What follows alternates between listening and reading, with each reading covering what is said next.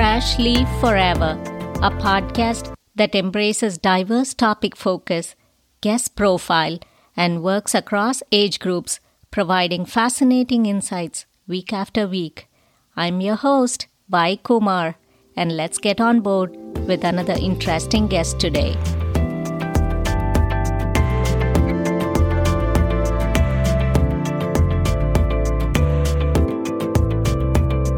Our guest today is Shobha Swami, and she's here to talk about plant-based diet demystified. She has 25 years of experience in automotive engineering field and switched careers further to that and regained vibrant health through food choices she made. She's now certified in plant-based nutrition from the T. Colin Campbell Center for Nutrition Studies at the Cornell University. Shobha is also a Food for Life instructor through the Physicians Committee for Responsible Medicine. She teaches cooking classes with Dr. Jennifer Rook at Morehouse School of Medicine, Atlanta, in addition to classes in the Alpharetta area and at various community centers and organizations. Shobha is a field educator with the Ethical Choices program and offers educational presentations to high school and college students related to food choices and their impact on the planet. She offers private and family consults and is also a certified yoga and meditation instructor. Welcome, Shobha, to the program. We are very lucky to have you as a guest on the show, and I couldn't be more excited. Thank you very much, Vaidehi, and I am very glad to be here and thrilled to take plant-based nutrition to the larger community, to the world community. Awesome. So from an automotive engineering field to focusing on nutrition, that seems like a vastly different scenario. What motivated you to switch careers and make that transition? I was going about my life in automotive electronics engineering, and I absolutely loved my job. And along came my teenage daughters who were in high school at that time, and they watched a movie called Food Inc., Food Incorporated, that set them on a path of finding out what our food choices were, how our food was made, and what it took to take food from the farms to the table. So they came home and said that they did not want to have anything to do with both the dairy industry and, you know, we used to consume small amount of eggs as well as the egg industry. We were not meat eaters and in our home. So we have been generationally, we have been vegetarians. So they said that they were not going to consume these two products. So that got me thinking in terms of, first, we were surprised and we were quite scared about how we were going to embark on a diet such as this. Things that we already knew for years that was good for our health. How could that be, you know, not so good for our health? So I got started on this journey that way. Is there anything else that motivated you apart from your daughters being the center of it all? Other than that, I set about myself doing research and finding out if this kind of a diet, which is devoid of dairy, devoid of eggs, devoid of meat, is that healthy for us? Would we get all our nutrients? But if we don't consume these health ingredients in our food, would we still be healthy? Will we be able to play strong sports? Would the girls be part of the swim team and all the things that they aspired to do in high school? Would they be able to do? So I set about doing my own research and found a plethora of information about plant-based nutrition, its benefits, its advantages, and how it was making people's lives vibrant and devoid of diseases, how they could prevent and reverse diseases. So I came across stalwarts in the area, Dr. T. Colin Campbell, for example, from Cornell University, who is also training people in plant-based nutrition. So I got myself trained and certified in plant-based nutrition through his program from Cornell University. And then I set about taking this information to the community.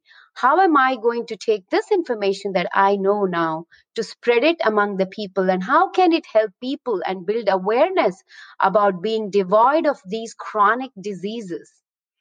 So I got certified in cooking through through the Physicians Committee for Responsible Medicine, where I am a Food for Life instructor through them for the Atlanta area.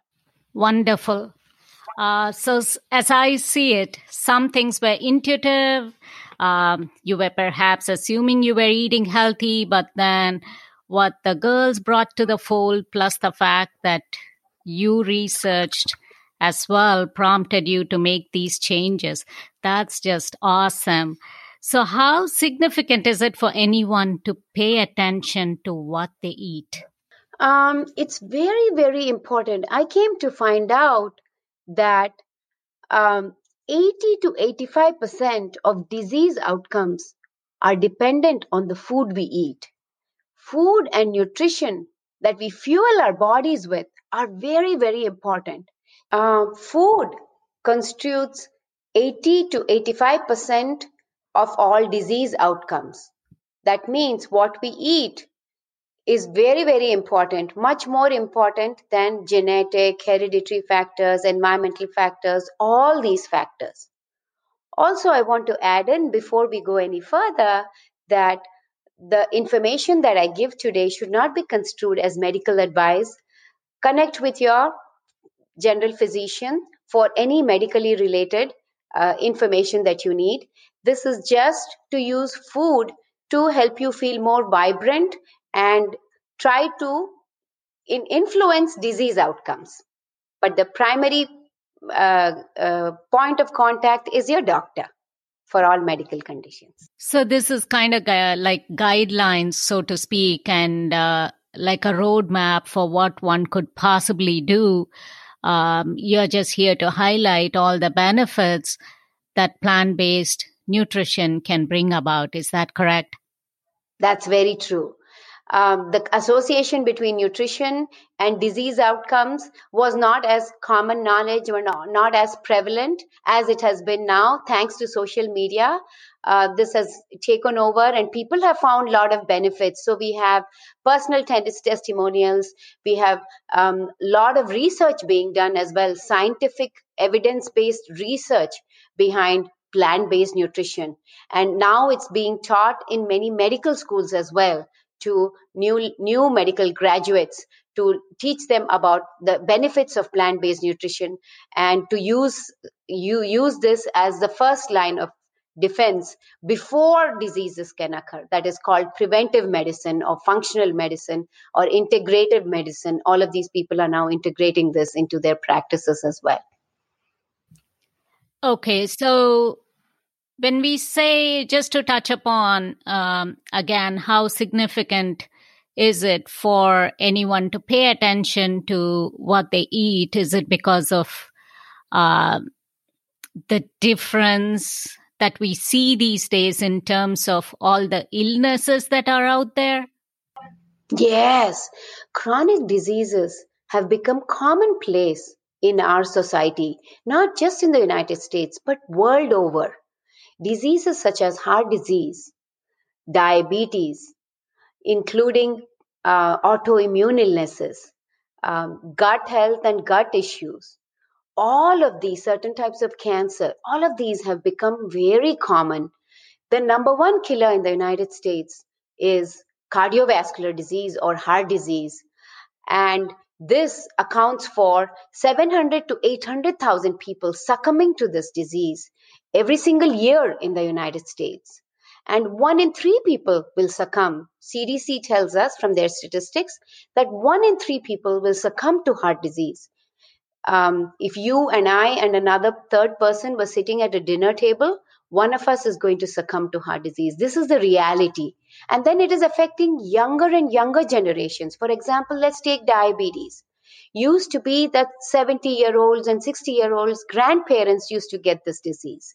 Then it became a disease of parents. And now it's affecting younger and younger generation.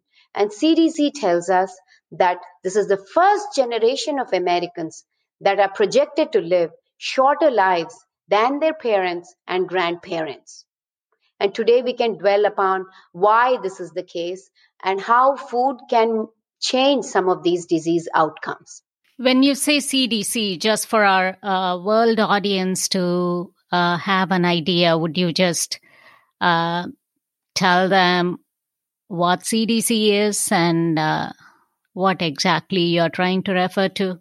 It is the Center for Disease Control, which monitors in the United States not only infectious diseases, but also long-term chronic illnesses and preventable diseases as well, and what is more prevalent and what is the state of health in the United States. So the state of health is determined by the statistics that the Center for Disease Control collects, and it's a governmental agency here in the United States that monitors our health and the state of health and puts out statistics and public service announcements as well with regards to preventive medicine.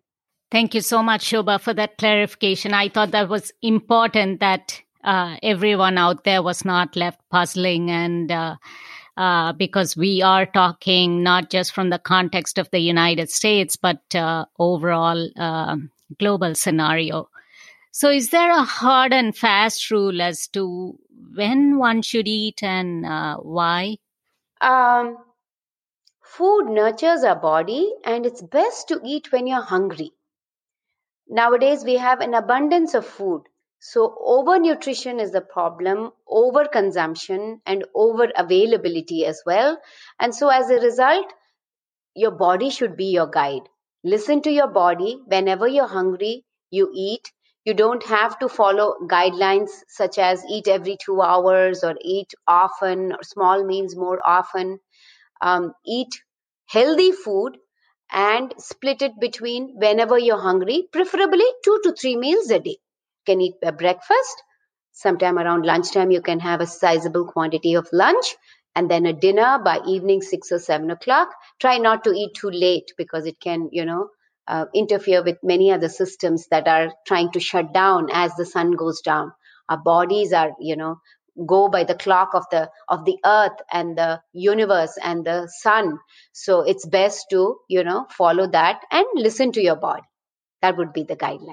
So when you say do not eat frequent meals, is it because of the digestive load? And what about people with diabetics?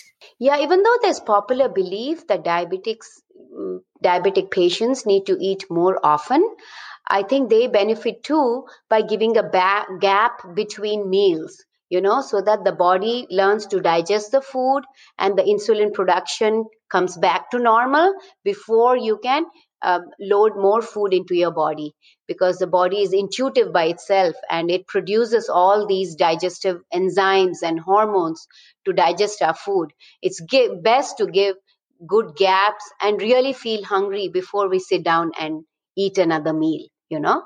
So would people with diabetes, would they have to pay attention to certain time window when they eat? Maybe a lot of the physicians and a lot of nutritionists out there in general tend to give certain specifications for people with diabetes as far as when they eat and how they eat. What is it that you would suggest? Some people have been monitoring their blood sugars very closely through these patch monitors and such, and they have found different results that helps them. That's, I think, the most accurate. But in general, I think plant-based nutrition in general has shown many benefits for diabetes patients as well. And there's one very big correlation of weight and diabetes as well. Some clients have found that if they drop about, say, 10 or 15 pounds, some people more, they see that their diabetes goes away. So overweight and diabetes, obesity and diabetes kind of go hand in hand. And also there's a very high correlation between diabetes and heart disease, which is the number one killer, not only in the United States, but worldwide. many countries are showing signs of heart disease being a very big concern for public health officials in every country, including the United Nations and WHO and all of these. These are called chronic diseases. And the definition of a chronic disease, such as diabetes or heart disease, is one in which it's a long-term disease, but it's also preventable and reversible in most cases. So that can happen when you say possibly reversible. That can happen only if someone were to be very stringent with the diet that they follow, because I guess we are what we eat, don't we? Isn't that right? Very true. But a lot of research and a lot of scientific data and evidence-based data has proven that there are foods that promote health, and then there are foods that harm our bodies, foods that we thought were good for us. For example, dairy. For example, eggs. We thought that these were good for us because our parents, our mothers, and whoever cooked at home would put this on a plate in front of us and say, this is good for your health, eat it. And so it has been ingrained and we are conditioned to think that these are good foods for us. But science and research has proven that in the modern day, that many of these foods that we thought were good for us are harmful for us. And definitely a lot of supermarket foods that come packaged, which are called processed foods, they come out of a packet or a box. They are not so good for us. They have long shelf life in these supermarkets, and those don't promote health. What promotes health is fruits and vegetables that are fresh. So plant-based nutrition covers basically 4 food groups: fruits, vegetables, grains like rice, corn, millets, quinoa, many of these grains, and then all the lentils and pulses that are called beans or lentils, available all over the world. So civilizations have thrived on foods such as this. And the focus of plant-based nutrition is to eat lots of fruits and vegetables, much more than we thought was necessary for our bodies. Approximately, each person needs to eat about 2 pounds or 1 kg of vegetables every single day. That's a lot of vegetables. But we must aim to eat more vegetables. Oh, that is a high number. No one would have thought, it's good to eat that much, and one should eat that much for vibrant health. In fact, you jump right ahead. I was going to touch upon the processed food aspect, but wow, Shobha, you jump right on. So what is it that a human body needs for someone to feel good, energized, and say, carry on with their routine? We all want to always feel good about what we do and how we go about our day. Yes, very true. Very true. As you said, we want a spring in our step. We want to be energized, and we don't want to feel sluggish. After a meal, we don't want to say, oh my goodness, let me take a nap. Maybe I feel like I just have to sit down for a bit. My eyes are just drooping and I'm not able to concentrate at work or school for children and universities, young adults as well. So what are the foods that energize us, make us vibrant, and bring us, spring to our step? It's primarily foods that are derived from nature. Eat, like I was saying, minimally processed. It should be as grown in nature, as foods are found in nature. A lot of grains are found in nature that keep us feeling full and are satiated, and they cover enough of carbohydrates as well as proteins. Same with lentils and beans. They cover the proteins and the carbohydrate aspect. And in addition to this, all the plant-based foods have a lot of antioxidants, a lot of phytonutrients, and all of the vitamins and the nutrients that we need to energize our body. People may think that there are certain nutrients that we get only from animal-based sources, which is really not true, because it begs to ask the question, Where do these animals get those proteins from? Where do these animals that we consume, where do they get the calcium from? So this is a thought experiment. If you were to embark on a journey of doing this thought experiment, the answer will come to you that the original source of proteins, calciums, omega-3, and many other nutrients are all plant-based sources. Even the biggest animals on the planet are all herbivores. In fact, that leads me to the question. So this vegetarian, vegan, pescatarian, if you will, meat eating, and so many categories that human beings fall under.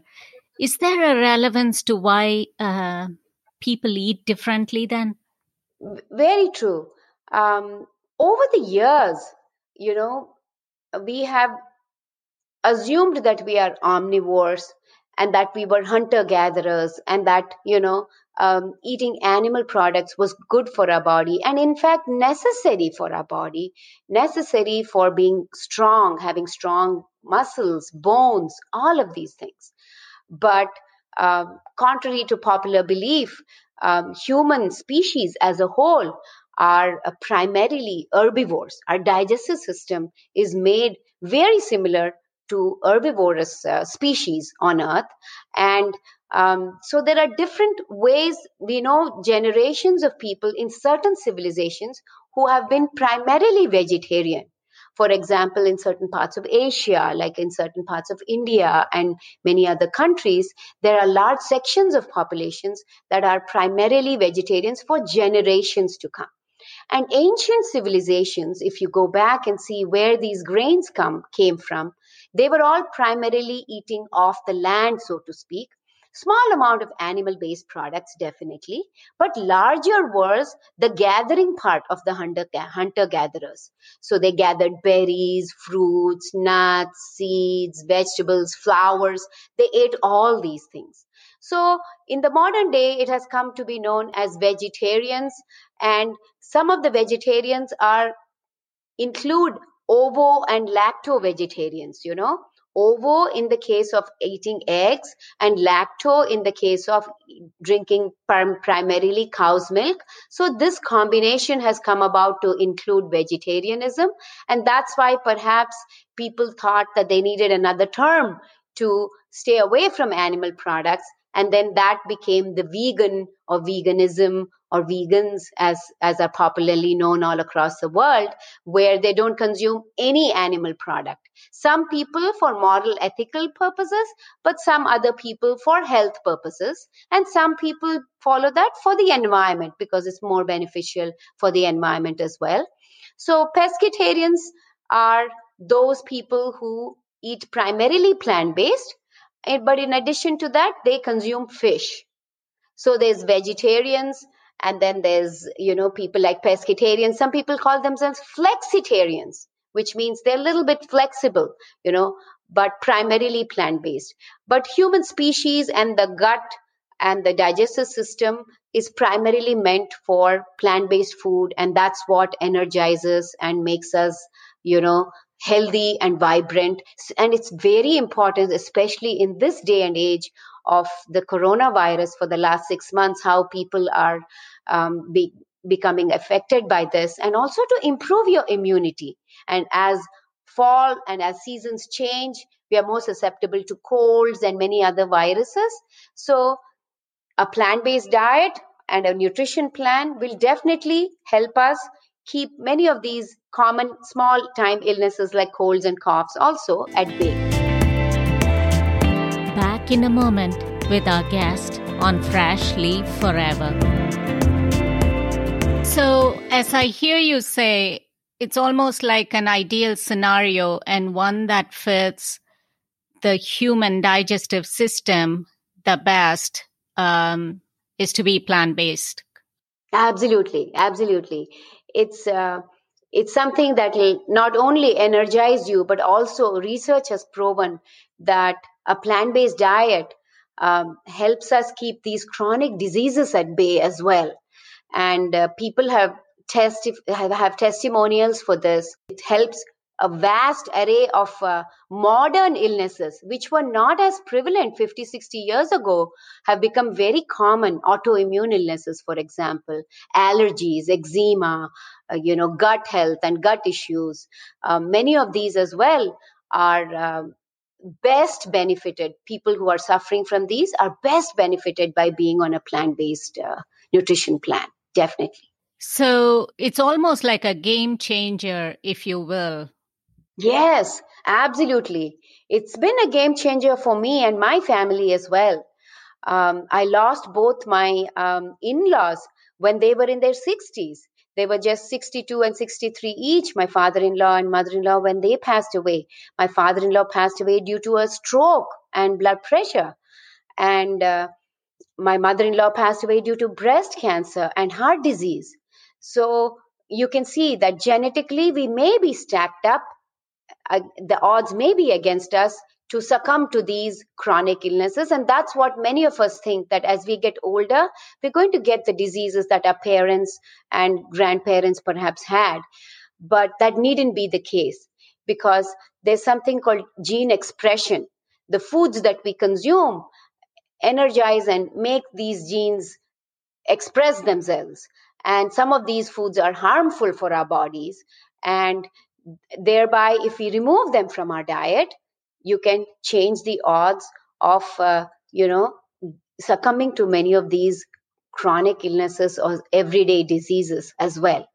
And my husband himself has seen great benefits from this plant-based nutrition plan, because he had what is called psoriatic arthritis, and he was on very strong medication for over a year, which he was not seeing that great benefits with regards to health, and his ability to play tennis had pretty much, he had given up the dream of playing tennis.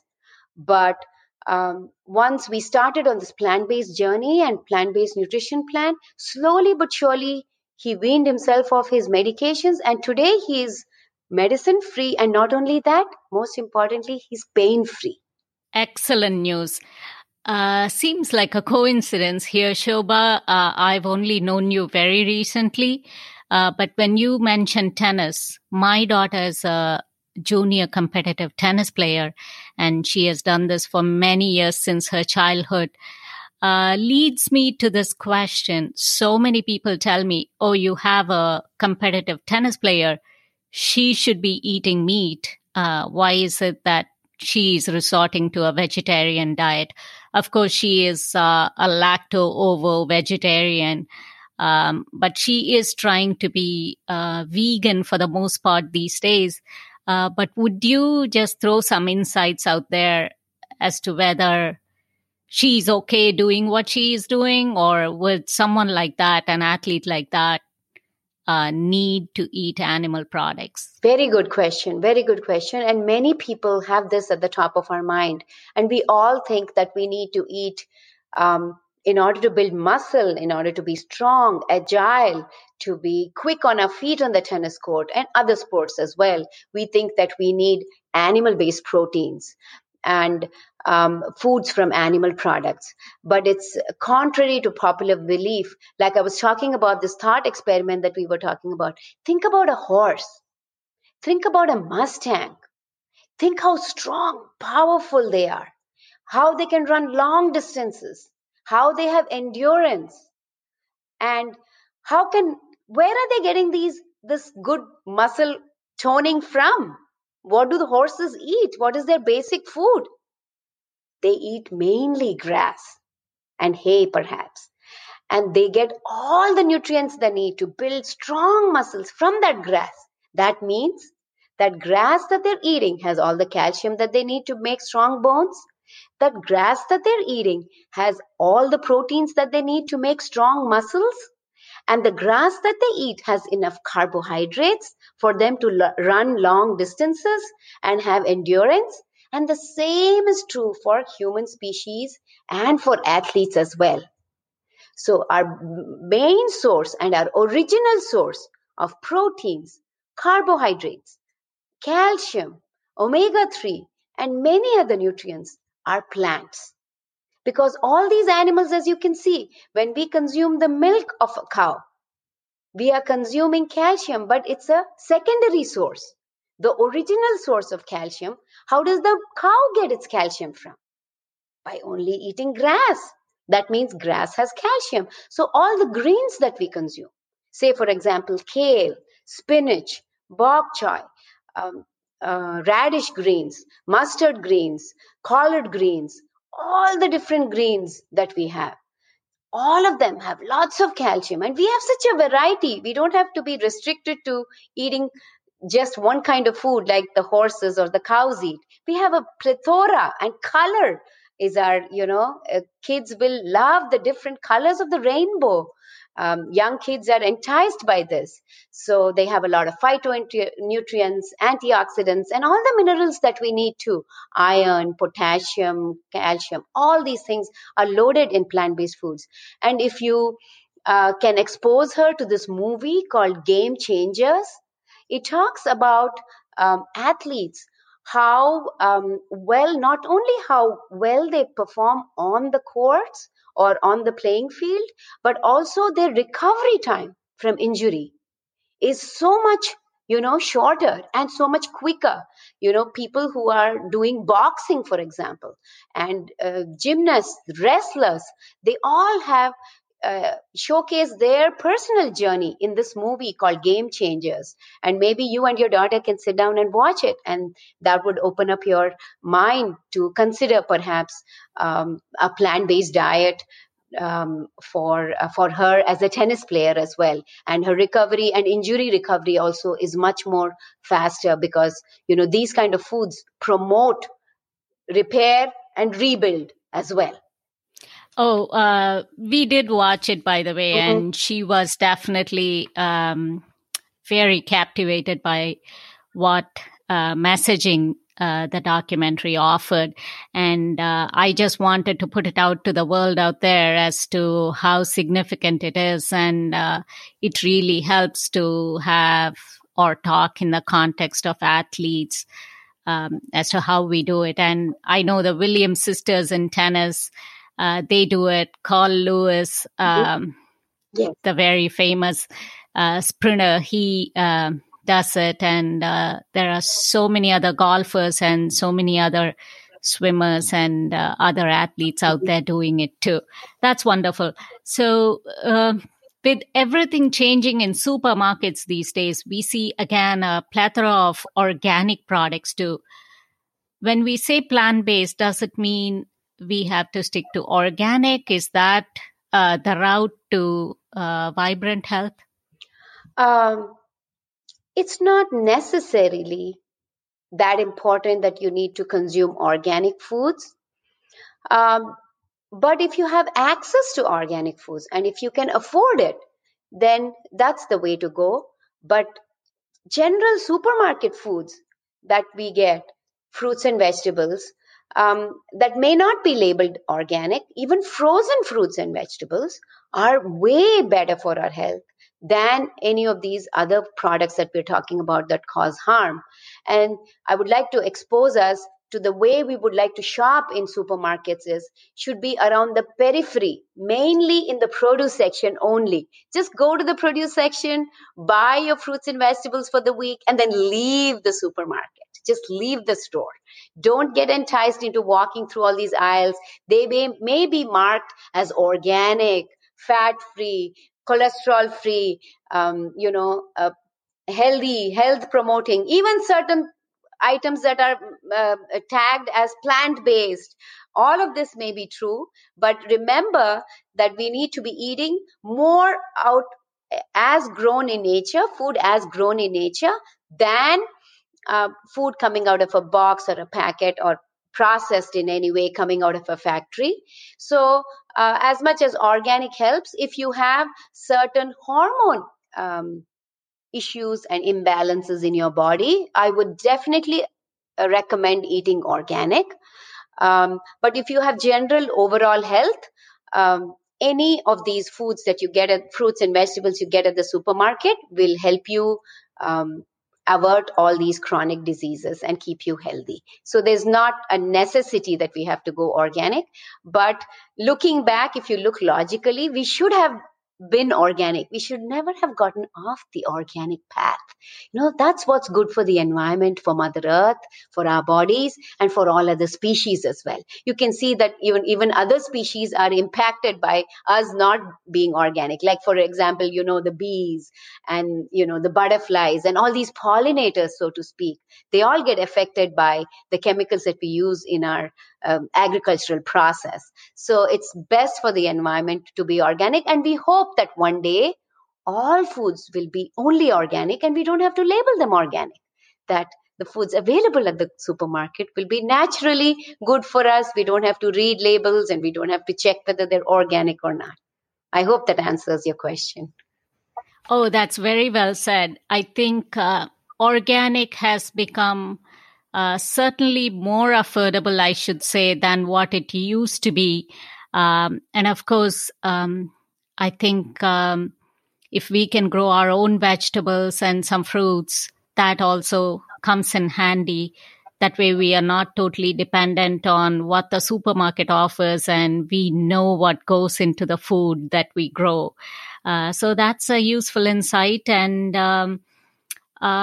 very well said again, as far as even the vegan and vegetarian foods, if we walk into the different sections of the supermarket, just because it's vegetarian or vegan doesn't mean it's healthy. It's again, all the processed food. That's the bottom line that you're trying to address. And I would like to reiterate that to the listeners. So minimally, what is it that we need to avoid to stay healthy? I have a 2-point thumb rule that makes it easy for people, and I hope it makes it easy for people. One is to avoid all animal products. Animal products have fat, cholesterol, and hormones that our bodies don't need from an external source. So all of these 3 things cause havoc in our bodies.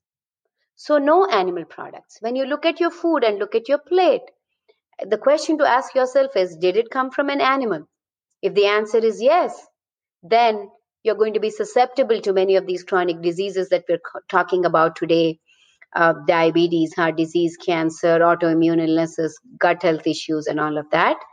So when you look at your plate and you ask the question, you know, is it all plant-based? And the answer is yes. Then it's helpful and healthy for our body. Does that mean you have to make all the foods at home?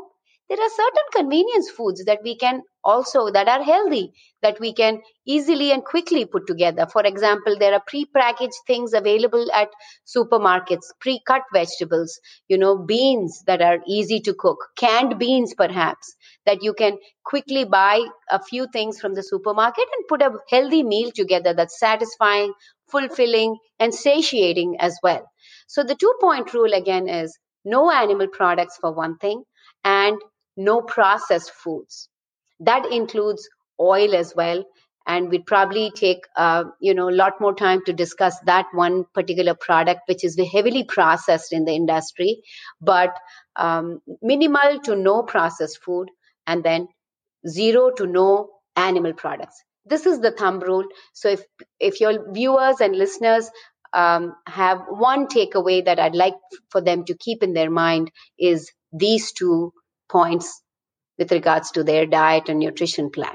Isn't oil needed for absorption of proteins or say even like fat-soluble vitamins like vitamin D? Not really, though the popular belief is we need oil not only for the reasons you mentioned, but also for better joint health.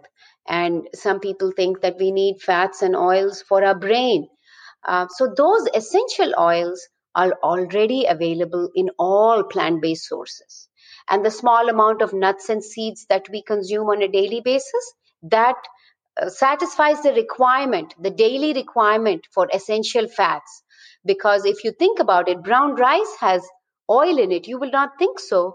But the outer covering, it is called rice bran. and they extract oil out of rice bran, and it's sold as rice bran oil. In fact, it's used. The white rice that we eat, it's twice sold. Rice is sold twice. Once as brown rice and once as rice bran oil. And they use it in cookies and all these other bakeries and other foods. So instead, if we ate brown rice by itself whole, we would be consuming that oil as well. And when you consume corn, you extract corn oil out of it. So you have oil in that.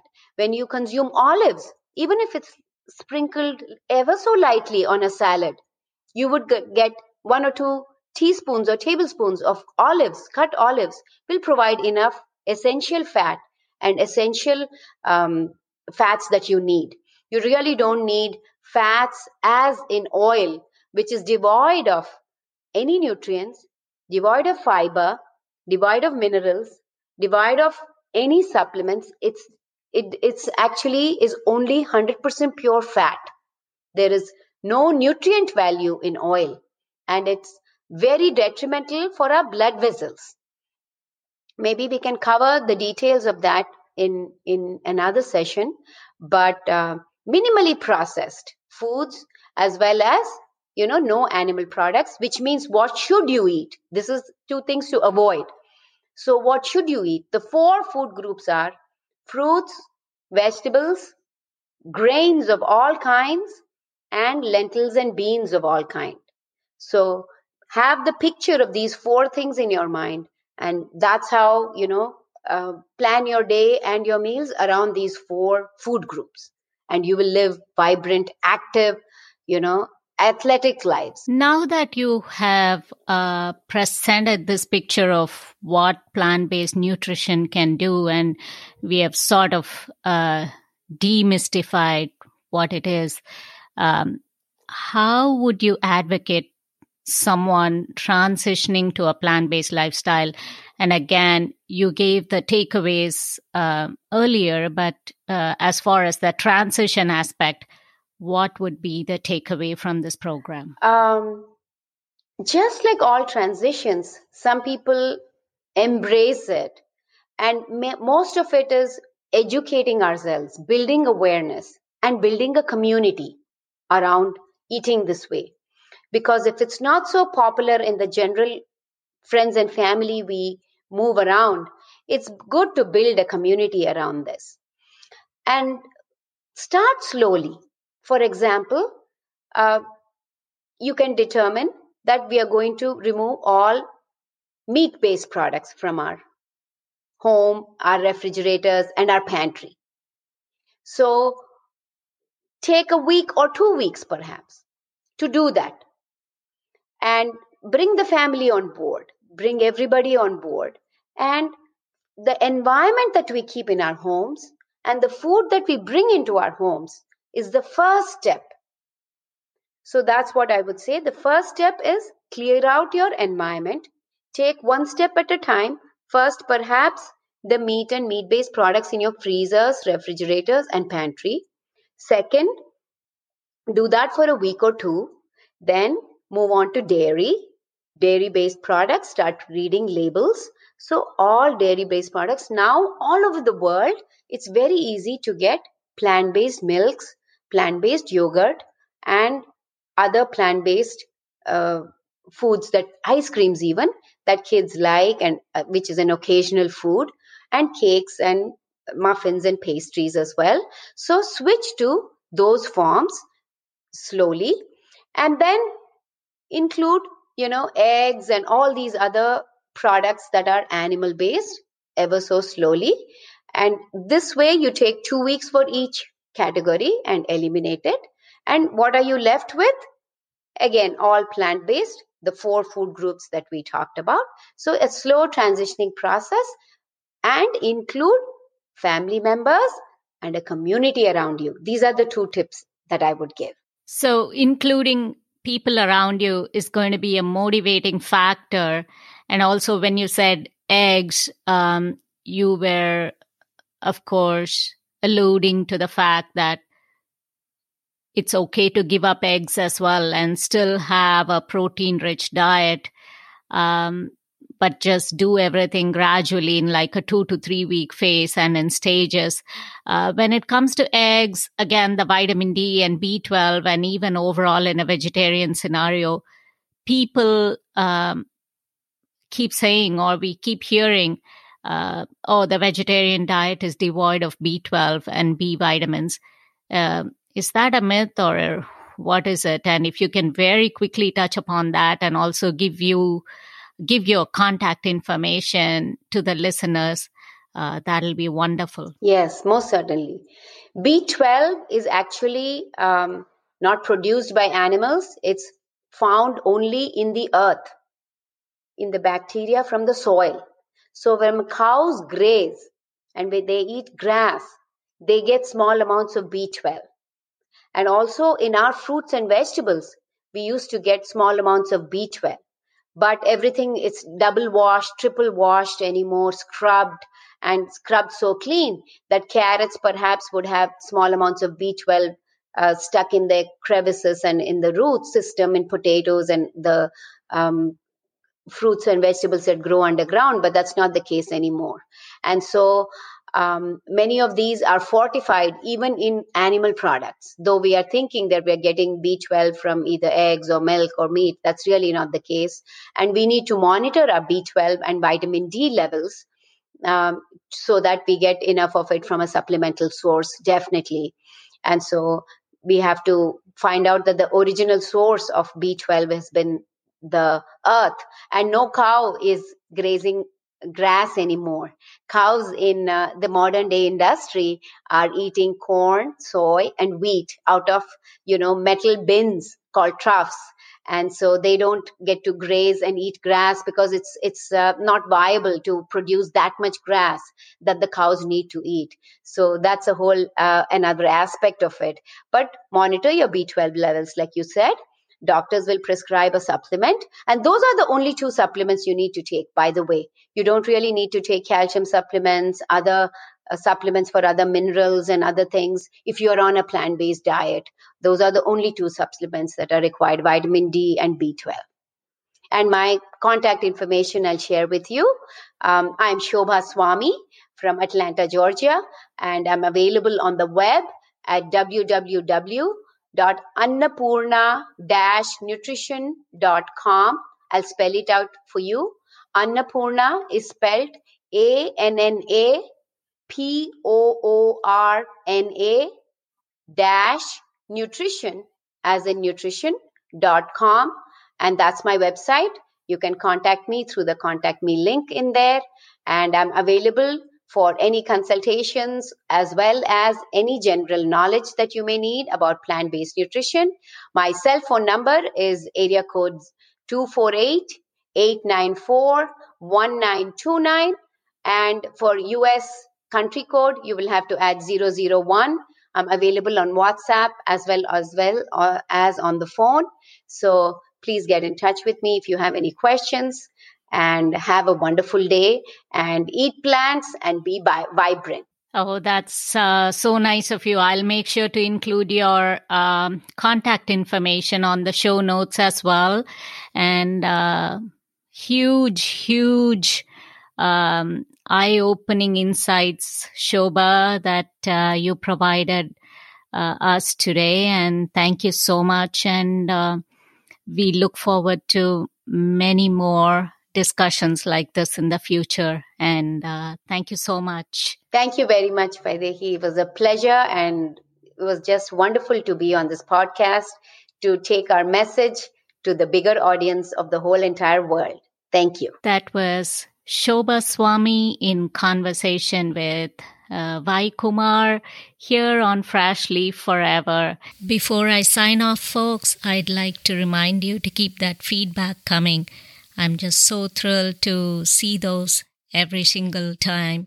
And be sure to rate the podcast and follow the podcast at Fresh Leaf Forever on Instagram, at Fresh Leaf Forever1 on Twitter.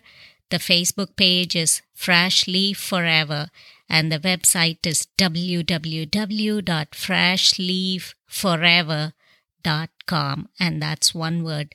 I'll see you back again next week with another interesting guest and another interesting topic. Until then, it's Vai saying bye-bye for now.